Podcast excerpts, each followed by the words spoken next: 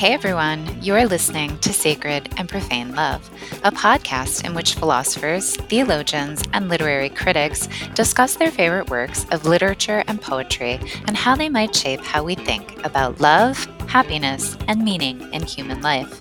I am your host, Jennifer Frey. I am an assistant professor of philosophy at the University of South Carolina, and I am co PI on the Virtue, Happiness, and Meaning of Life project, which, along with this podcast, is generously underwritten by the John Templeton Foundation. In this episode, titled A Twitch Upon the Thread, I speak with Father Paul Mankowski about Evelyn Waugh's celebrated novel, Brideshead Revisited. Our topics are love, grace, freedom, and reconciliation in the twee rarefied worlds of Lord Sebastian and Lady Julia Blake. I hope you enjoy our conversation.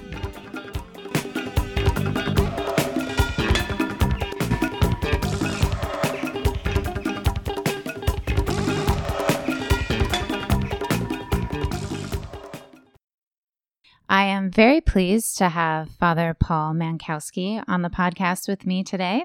Father Mankowski is the scholar in residence at the Lumen Christi Institute here at the University of Chicago. Today we are discussing Evelyn Waugh's Brideshead Revisited here in the Gavin House Library. Welcome to the podcast, Father Mankowski. Thank you. Happy to be part of the conversation. Yeah, I'm so glad you're here. This episode, we're going to be talking about Evelyn Waugh, in particular, his famous novel, Brideshead Revisited The Sacred and Profane Memories of Captain Charles Ryder. I wondered if we could start off by just hearing a little bit about who Evelyn Waugh was. Uh, what kind of writer he is or was, and what his influence was, and then maybe say something about the importance of this particular novel. Waugh was born in 1903 of English parents, lived in a suburb of London for his the earlier part of his life. He attended Lancing College, a, a public school in the English sense. What uh, is a public school in the English sense? A secondary school, which is what we would call private, uh, where the so by uh, public you mean private, precisely. okay. he went from there to Oxford, read history without particular distinction. And upon leaving, taught school for a few years and then commenced his career as a writer. His first book actually was a, a biography of Rossetti. And he was to write several travel books, three biographies, and a number of novels for which he's, he's most famous. What was his class background? Upper middle class. His father was himself um, a publisher. Mother was the daughter of uh, several higher clerical families. So, but he is he was not from an aristocratic family. He was not. Right. In fact, he, throughout his life, he was chaffed by aristocrats for sometimes trying to insinuate himself a little too vigorously into their company. Would he have been of the same class background as the main character of the novel? I think so. Okay. Yes. There are some autobiographical resemblances in certain respects. There are. Okay. Well, maybe we can talk about those if they're important when they when they come up. As you mentioned, he's most famous for his novels. The novel that we are talking about in particular is Brideshead Revisited. And so I just wanted to invite you to say a bit about this novel. Why, of all of his novels, do you think this one had the most influence? And maybe we could just say a little bit about what the novel's about. I'm uncertain why it has particular popularity. The um, commercial reason would have been that it was the, accepted as a Book of the Month Club selection in the United States after publication, which oh, okay. which in a sense guaranteed it uh, an enormous readership. Good. Okay, so he he was coronated by someone, or this novel was coronated by someone, so it had an influence there. But it's still very influential. I mean, so I went to the Barnes and Noble in Columbia, South Carolina, where there's very little literature, sadly, even though it's a bookstore, and this is the only Evelyn Waugh on the shelves. So its impact has somehow been enduring. I think that's true. Obviously, the British televised, serialized presentation had a huge effect. For many people, Evelyn Waugh simply means the author of Brideshead Revisited. The um, television series is perhaps easier to understand simply because they were able to focus on the um, more dazzling aspects of uh, Oxford life and And Brideshead. and upper class British life as well. well, do you think that it deserves its enduring legacy apart from its getting it by chance? I do. I'm not convinced that it was best work, nor was he, in fact. His novel Helena was work he himself thought was his finest piece of writing. But no, it definitely deserves to be read and reread. Okay, good. So why? What's so great about this novel? Was able to make convincing and human characters which are difficult to do so precisely because their tendency to dazzle. They're upper crusty. They are. And the, the narrator, Charles Ryder, who is a, an artist, a, a painter, is himself bedazzled by one member of this aristocratic family who's with him at Oxford. But Sebastian. Sebastian, Flyte. And comes to fall in love with the entire family. And, and his bedazzlement dissipates in the years that, that he comes to, to know the family better and deepens as it involves with the series of, sort of family crises that, mm-hmm. that it goes through. And these crises are, in a sense, pedestrian, ordinary, uh, the kind of problems that all families are touched with. That's to say, there's a divorce problem with an alcoholic family member. Uh, Are his parents actually divorced? I mean, they're living apart, but are they actually you're, divorced? you're right. I stand uh, corrected. They, Yeah. they're they're separated. They live uh, they live apart precisely. That's right. The father has a has a nice little palace in Venice, and and the mother lives at Brideshead. And Brideshead is how can we describe Brideshead? vast, noble house. I believe we're supposed to imagine it being built in the uh, early 17th century. Mm-hmm. It to be, in a sense, a culmination of everything that was noble and sublime in British architecture, uh, Right, domestic so- architecture. Yeah, so it's at least the way that it's described, but certainly in the British miniseries, house seems inadequate to it. It seems more like an estate. And they also have a house in London uh, that we're, we're told as well, Right. Marchmain House. So and it's, it's not as elaborate as Versailles, but it's it's large and stately. So we have an aristocratic, noble gentleman who marries a Catholic, and he converts. He does. Yes, so the He father does. converts to Catholicism. I don't believe that we hear much about that conversion in the novel, but we know that it's happened. Sebastian tells Charles that his father con- converted in order to marry his mother. So Right. presumably it was a, So he stipulation. con- yes, he converts for love of of Lady Marchmain. Right. That's an interesting fact that will surely come up in, in our analysis of the story. But so we have these parents and they are separated, but of course not divorced because I'm assuming the Catholicism in the family.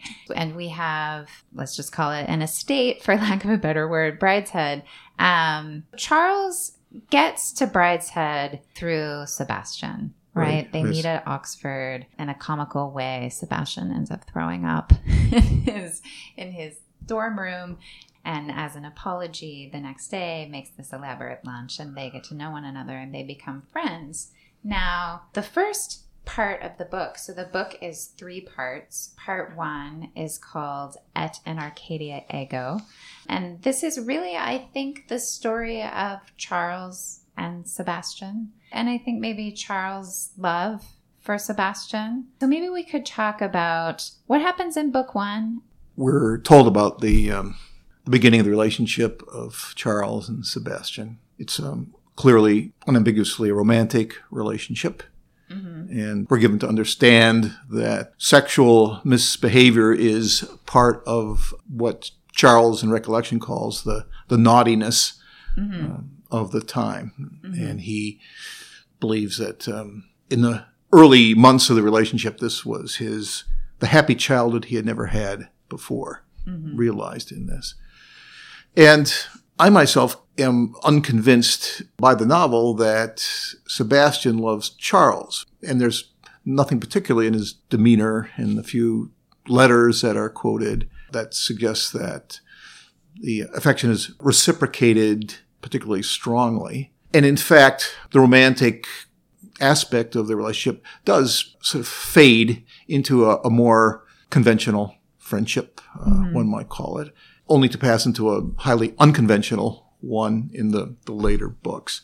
But it is the mechanism through which Charles is introduced to the Flyte family. When Charles shifts his affections, at least his amorous affections, to Julia, the sort of happened as a, a second deepening of his, uh, or second tier to his relationship with the family as a whole. I think Charles falls in love with Sebastian in some sense. I think that's true. And there's a question of what what exactly is he drawn to in Lord Sebastian Flyte? What is it about Sebastian that really captivates, charms Charles? Well, there's a um, a childishness that Sebastian has preserved right. into his early manhood. Right. That he carries uh, around a teddy bear. Right. And the, Aloysius. The early priggish Charles is, finds this um, over the top, but yeah. in fact, he, he comes to be charmed by it mm-hmm. himself. And at least one passage, he's sort of gazing at Sebastian's profile while they're both um, lying down in the grass outside smoking cigarettes. Mm-hmm. And he talks about this epicene beauty, which fades with the first frost. Mm-hmm. Um, so he's clearly infatuated with his uh, the physical beauty that we're to imagine right. in Sebastian. But all the family has this capacity of charm as well, which is very two edged throughout the novel. Right. And the character Anthony Blanche specifically warns That's right. Charles, the artist to be, mm. how deadly charm can be. At one of his exhibits of his artwork in London, he says it kills love uh, kills art, and I'm afraid, dear Charles, it has killed you. So Sebastian Flyte, he's he's very eccentric. He's very charming. From all we can gather, he's he's quite beautiful. And then he also brings Charles to Brideshead, which is this stunning, larger than than life place. Certainly, by contrast to Charles, you know, very modest apartment home in London. You know, he's he's alone with his father and that's the other contrast is that Sebastian has this this complicated family and rich family life all tied to this place and Charles he says, you know, it's it's just my father and I. His mother died when he was very young, and we we're not given any indication that uh, his home life is, is anything that he has, especially close attachment with on the, on the contrary, right? He's he's his home is a, a dreadful place, and and we're, meant to feel that. I mean, his father is a, an eccentric whose eccentricity is particularly focused on repelling boarders, including his, his own son. Right. His relationship with his father seems very cold. It is. You know, there's this happy period between the two of them. And then, as you say, Sebastian starts to drink much more heavily. His family, in particular his mother, tries to cut him off to keep him from becoming a drunk, which is very clearly the path that he's on.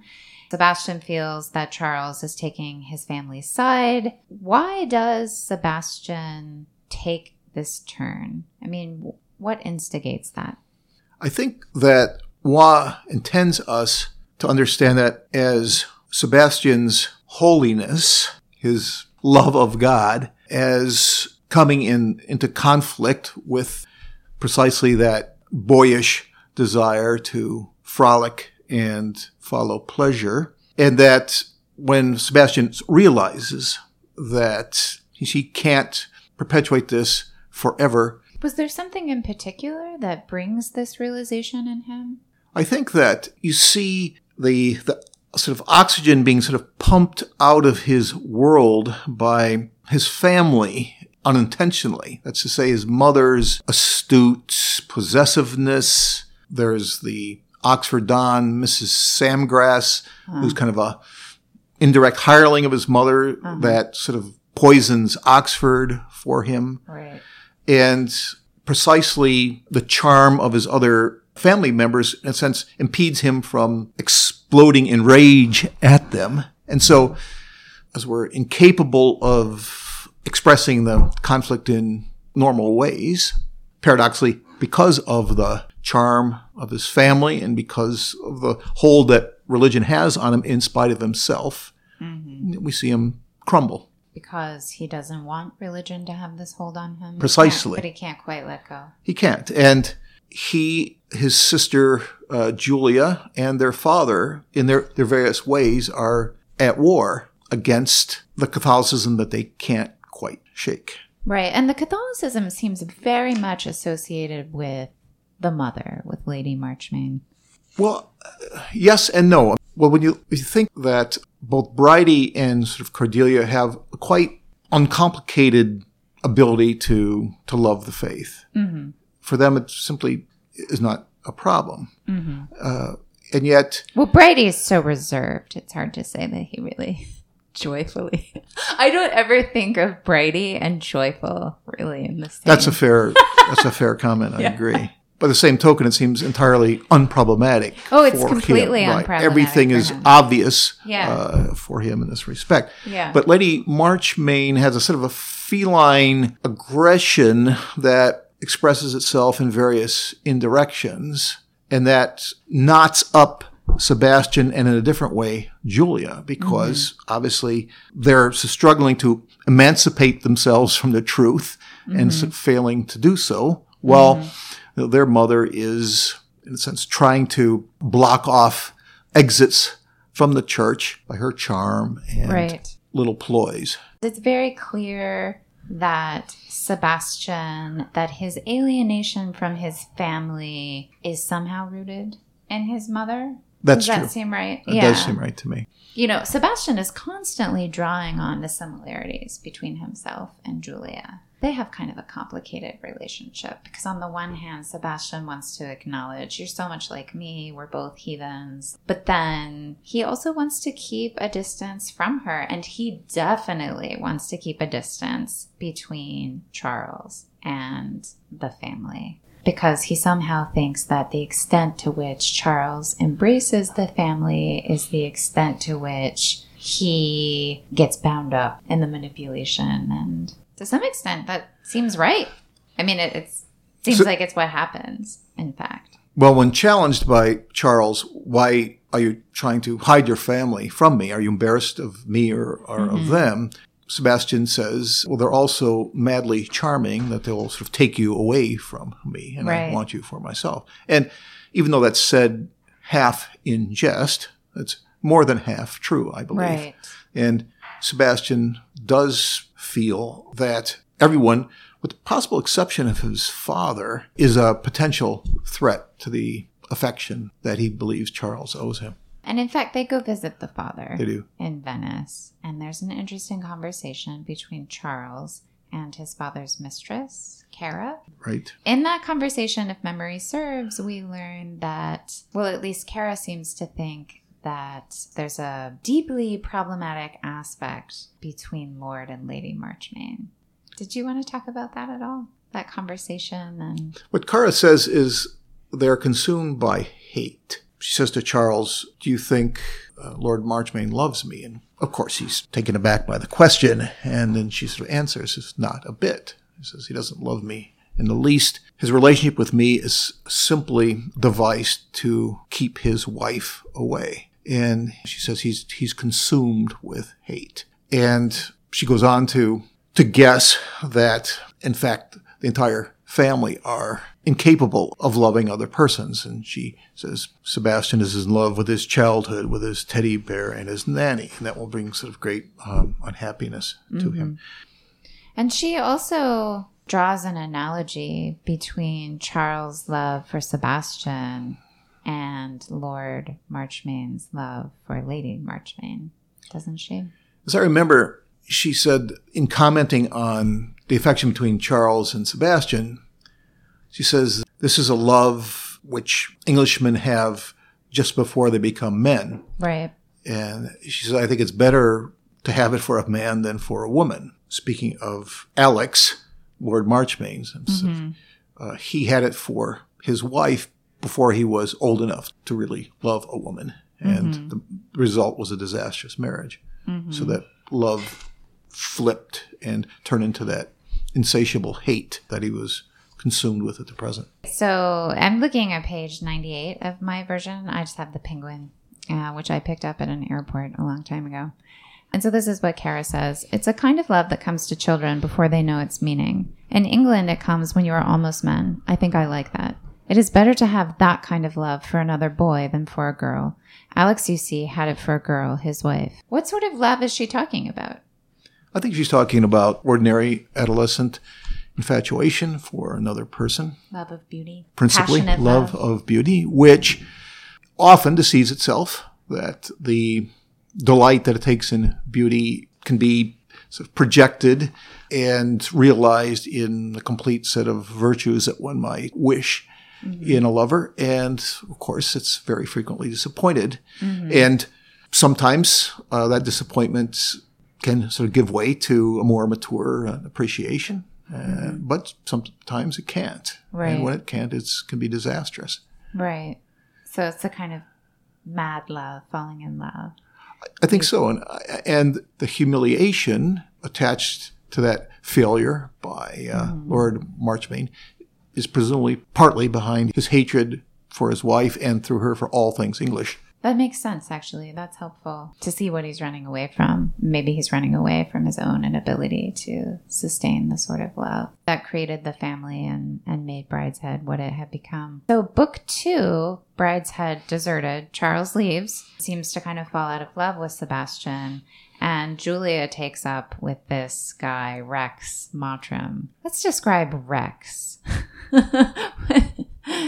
Well, I Who think is Rex and, and why on earth does she fall for him? Because he seems so despicable. What is going on there?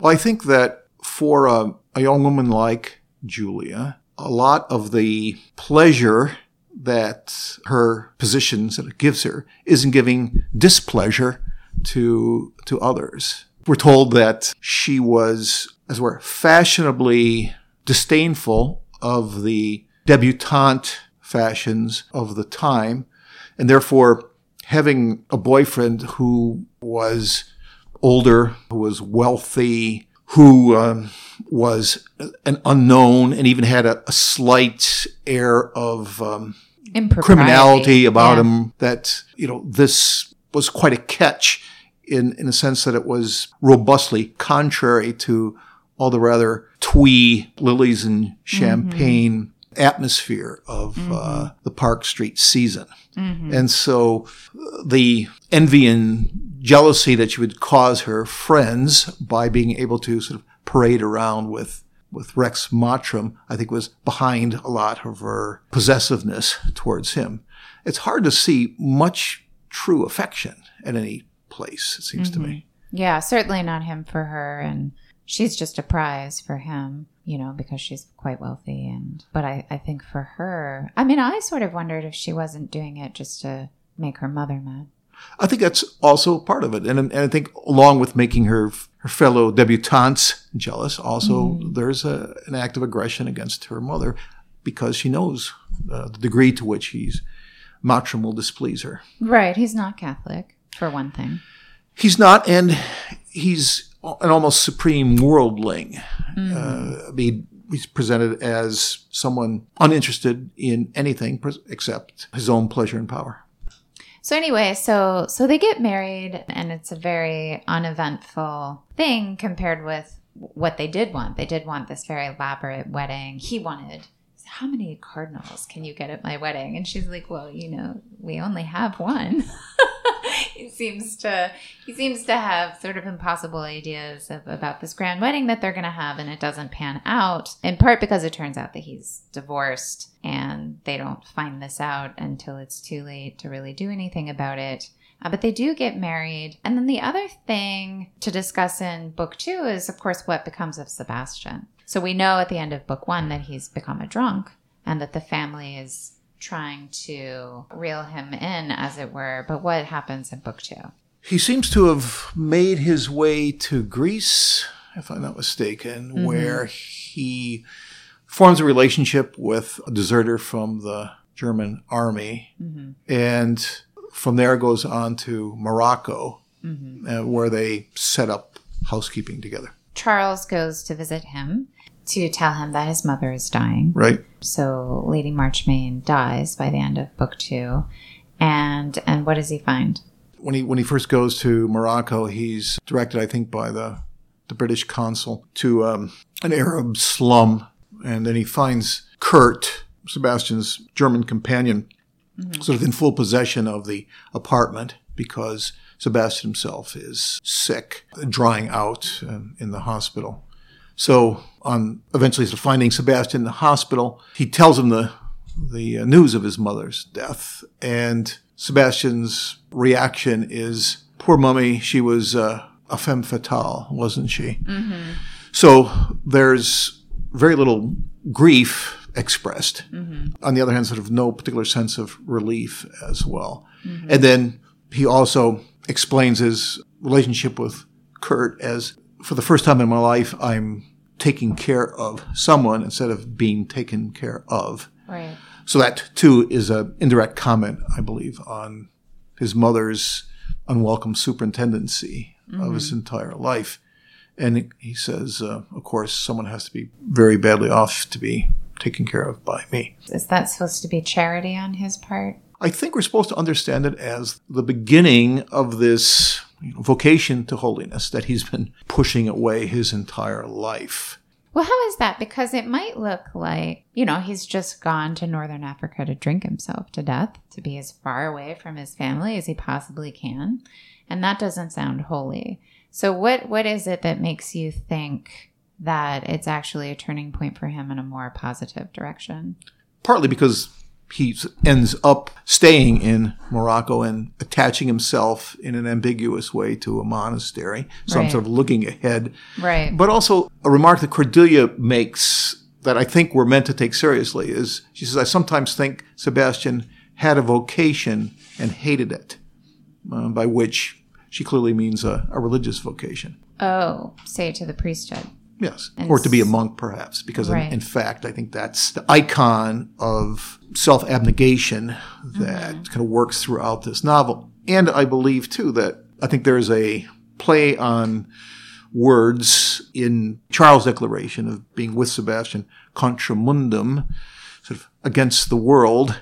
I mean, on one hand, it, it's a, a, reference to uh, St. Athanasius, but I think he turns out being sort of leaving the world, mm-hmm. being against the world the way uh, a hermit or mm-hmm. a monk is mm-hmm. a- against the world. The paradox is that his very worldliness is inverted by this disaster.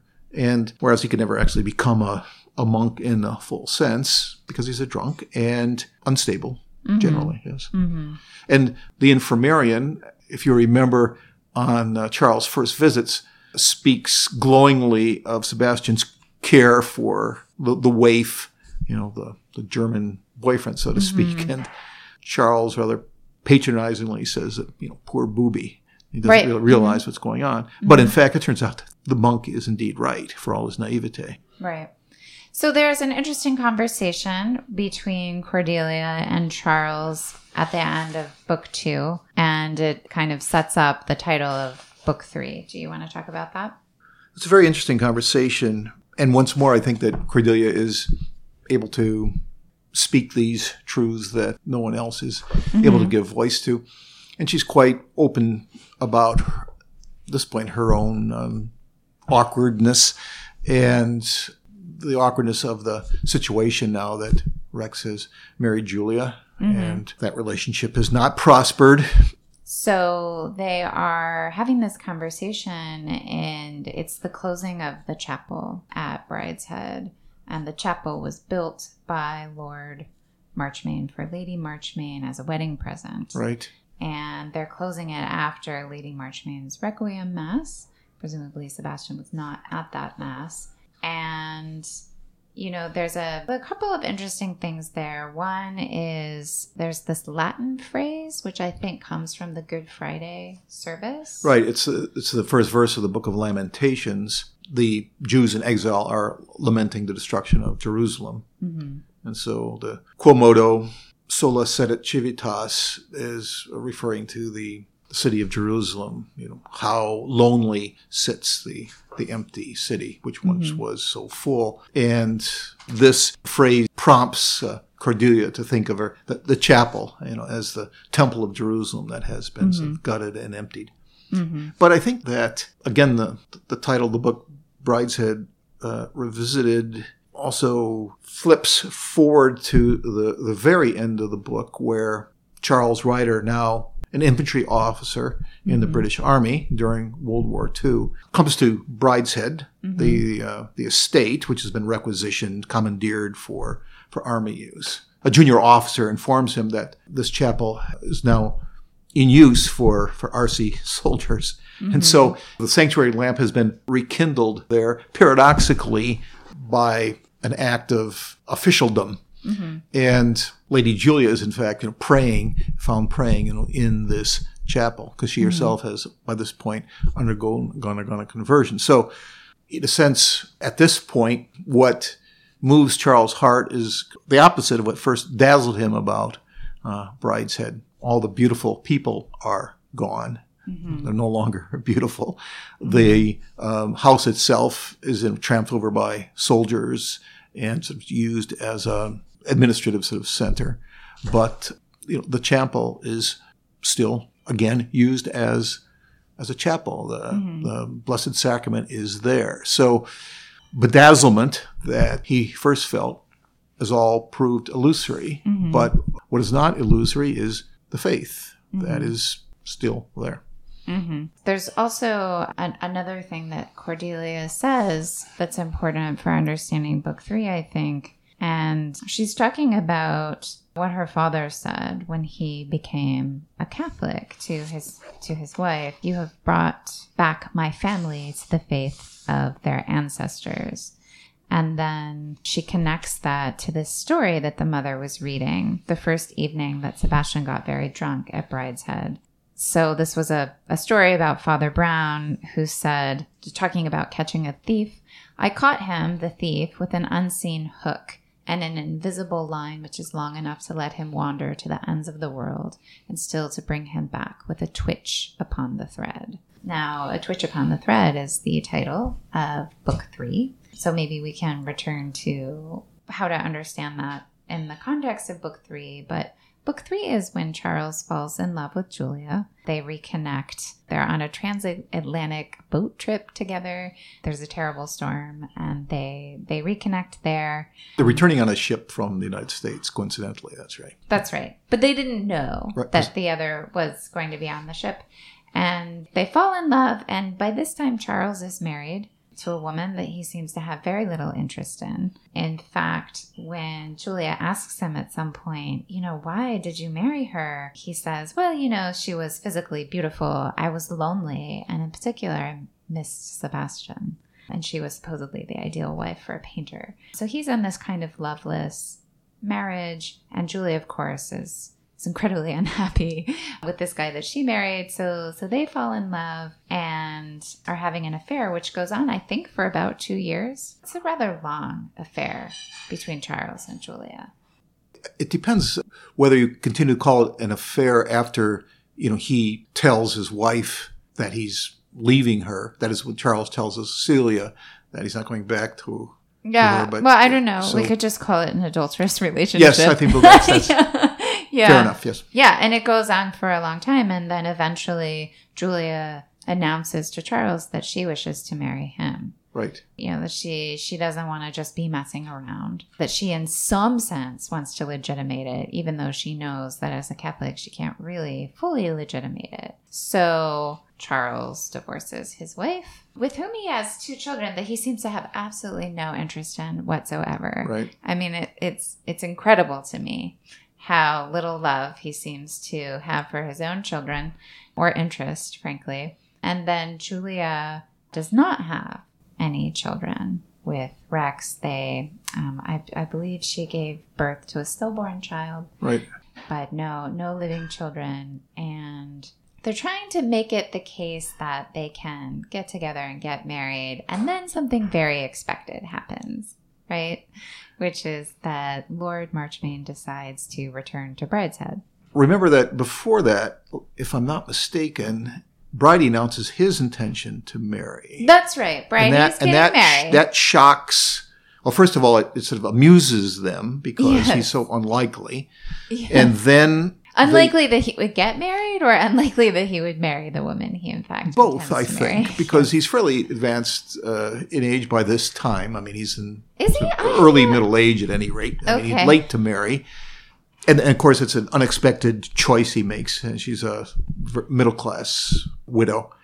And then, of course, But she is Catholic. she is very Right, Catholic, yes. yes. And precisely because of that, Bridie refuses to bring her as a guest to the house named Brideshead, giving the reason that Beryl, his fiance, is um, one of strong Catholic morality fortified by the prejudices of the middle class. Right. And so she would not consent to be your guest. She would be scandalized.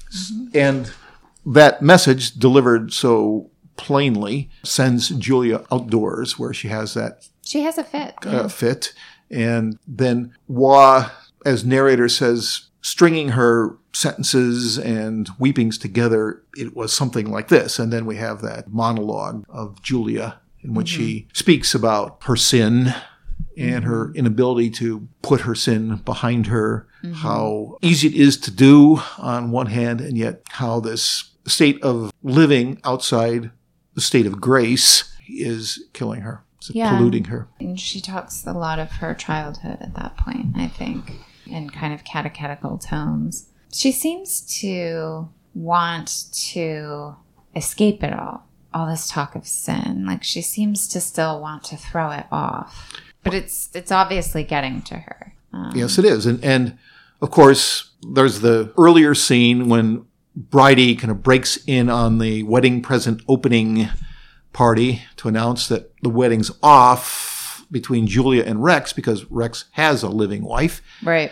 At that point, Julia says something like, I don't believe these priests know everything. And she basically declares that she's going to marry him outside the church. Right. Mm-hmm. Marry him anyway. not Miriam. So she, that, that that's where she makes her a break, and so from that point forward, she continues to try to ignore the mortal sin Mm-hmm. in which she is living, but obviously can't. Yeah, well, it's interesting because it's also around this time that she explains to Charles that she had wanted to give the faith to her daughter, that she had sort of made this decision when she was pregnant, that even though she was in this ir- highly irregular position herself, you know, according to the faith, that she wanted to give it to her daughter, which is strange. So, on the one hand, she sort of sees something valuable there, but then on the other hand, she wants to, she doesn't want it for herself. So, she's conflicted.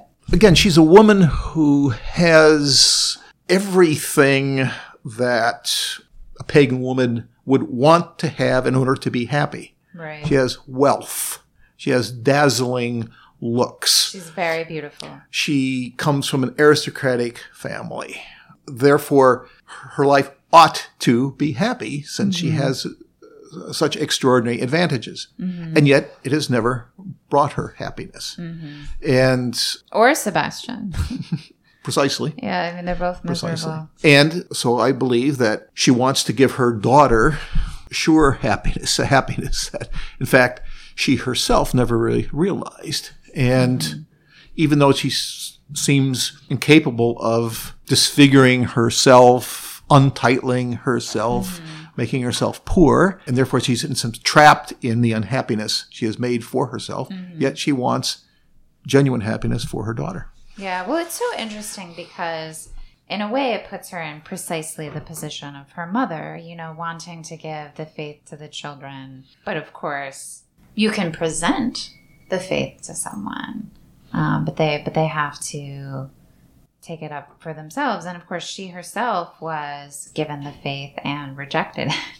so it's it's like this deep conflict where she sees you know she sees her own unhappiness and every every parent you know wants their children to like be happy which usually means be not like them you know like almost in every case it's just like please don't be like me and of course the child always is the image of the parent it's it's it's inevitable. And so again, it's somehow still all bound up with the family. There's an, a couple of interesting things said around this part of the book. One is when when Charles is remembering the way that he felt for Julia at this time, he sort of reminds us, you know, that he hadn't forgotten Sebastian.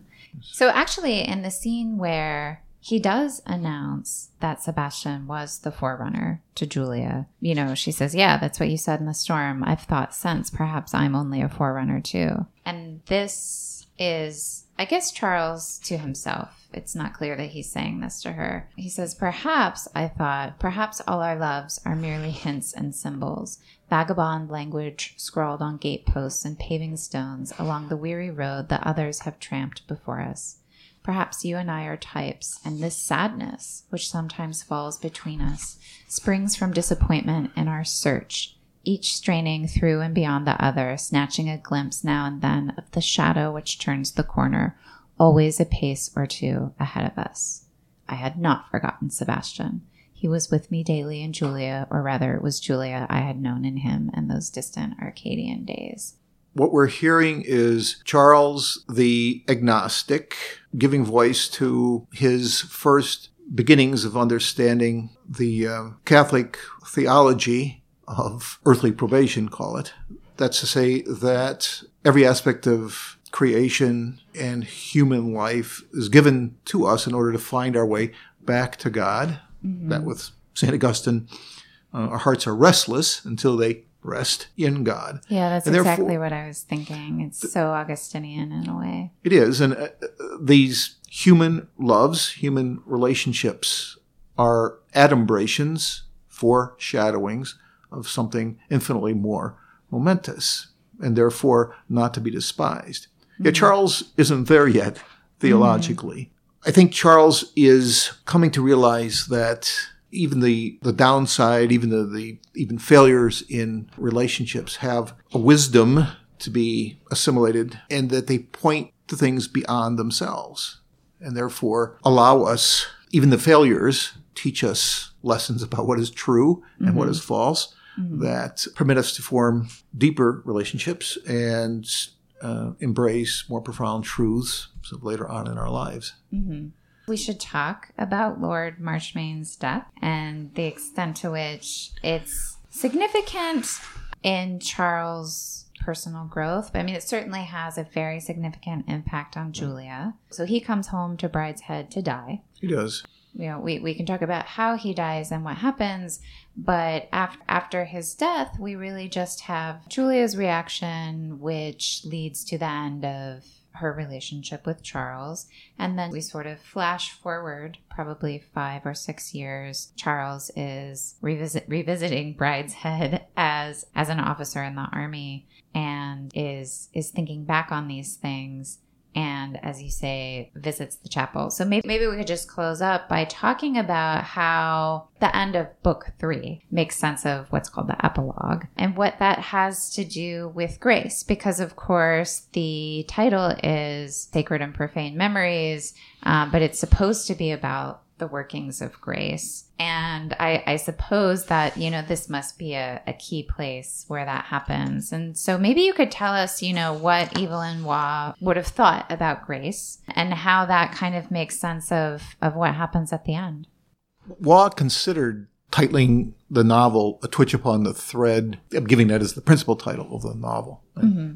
decided against it. But there too, the notion is that God never abandons any of his creatures. And therefore, those that have strayed furthest from him are still connected. Mm-hmm. And the merest twitch upon the thread, the, so the fishing line can sort of pull them back towards mm-hmm. the divine fisherman. Now, Cordelia first introduces this notion in a conversation with Charles with respect to Sebastian. Mm-hmm. But in fact, I, I think it's also meant to apply to Julia in another way and to even Lord Marchmain. So the divine grace, that's to say, God's own life given as a gift to those as a, a purely gratuitous begs the question, doesn't it? But the notion is, is beyond human merit or mm-hmm. desert. Mm-hmm.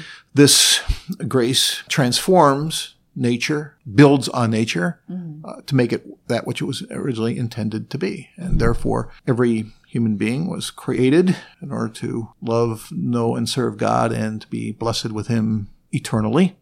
And so all graces work to bring that about. So here we have this hardened, bitterly anti Catholic man returning with waspish words to everyone to die, uh, repels the first attempt of a priest to, uh, to visit Lord him. Marchmain, I'm talking right? about Lord Yes. Marchmain, of course.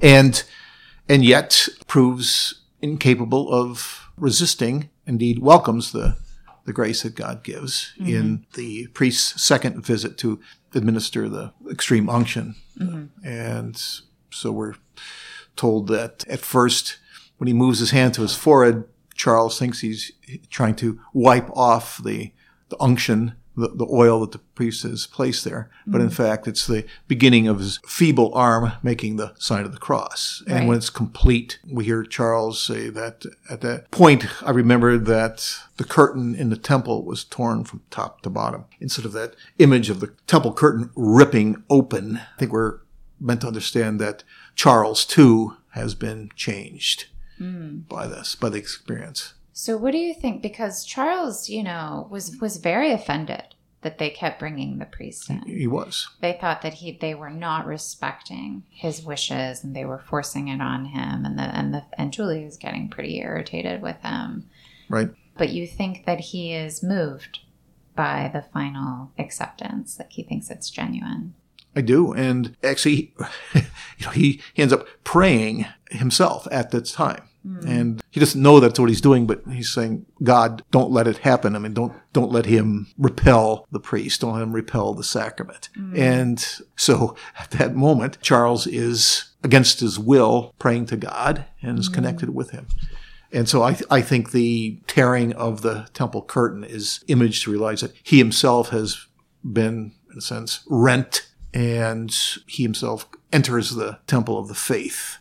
Julia comes out of her father's room. He's just died. She approaches Charles. She says that she cannot do the thing that her father does, which is to put some good before that of God. Is that because she's moved by her father's return?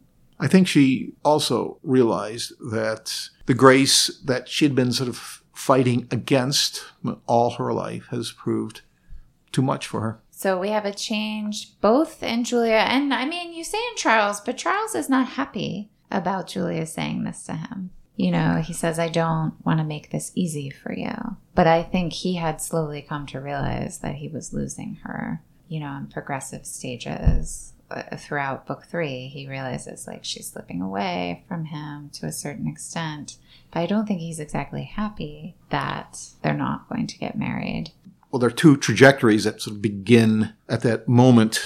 Julia is becoming a, a kind of re- religious woman, a woman religious, I guess I what I want to say, giving herself to good works in hard places of the world. So she's going to, in a sense, forego the jewels and the parties and the limousines. And then Charles is going to be caught up by the war later, mm-hmm. but I believe, at any rate, that when we meet him in the prologue to the book and in the epilog mm-hmm. he himself is a is a Catholic. And Oh, really? I believe so. Well, that's so interesting. So, you know, he's got this guy Hooper that he's talking to. Right. And he describes himself as this is his final conversation with Hooper. He says, I, n- I never built anything, and I forfeited the right to watch my son grow up. I'm homeless, childless, middle aged, loveless, Hooper. He looked to see if I was being funny, decided that I was, and laughed. But I don't think he's kidding. I think he's trying to be honest about himself. But, but you know, if he loved God, why would he describe himself as loveless? I think he's a man that has always found it difficult to love. yes, that's for apart certain. from those few months uh, at Oxford, and as you he's point out yourself, infatuated, right? right, right. But Yeah. he, but even the normal love for the children that a parent would have, I mean, who seems to be incapable of that? It's again, obviously, one sees his response to the desirability of Julia, but even in the warmest parts of their affair, there isn't much of the language of love that they manage to exchange. Mm-hmm. There's a, a need for each other, but beyond that, it really doesn't progress. And so he does seem in some way, uh, you know, a loveless man coming mm-hmm. both from a household that was loveless, but apart from that moment of Arcadia mm-hmm. in his uh, first year at Oxford, removed from love.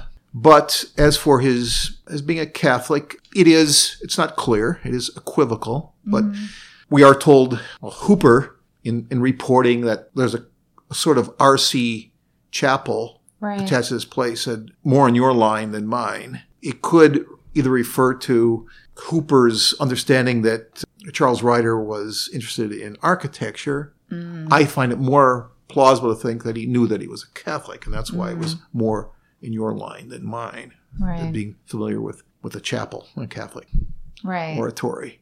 So, so that would be a, a much happier ending than one in which all he has are memories of these distant. And loves. I think the one of the the sacred memories that perdures as a reality is the is the faith that he first meets at, at Brideshead. I mean, he's ignorant of Catholicism until those first rather bumptious conversations with Sebastian, and Sebastian gives these relatively frivolous and twee explanations, mm-hmm. which in fact are taken up amusingly by Bridie and Cordelia mm-hmm. in um, ways which are doctrinally much more solid, mm-hmm. but more persuasive as well. So. Well, thank you for that. I have one final question, and that just is if our listeners are interested in reading more of Evelyn Waugh, what do you in particular recommend?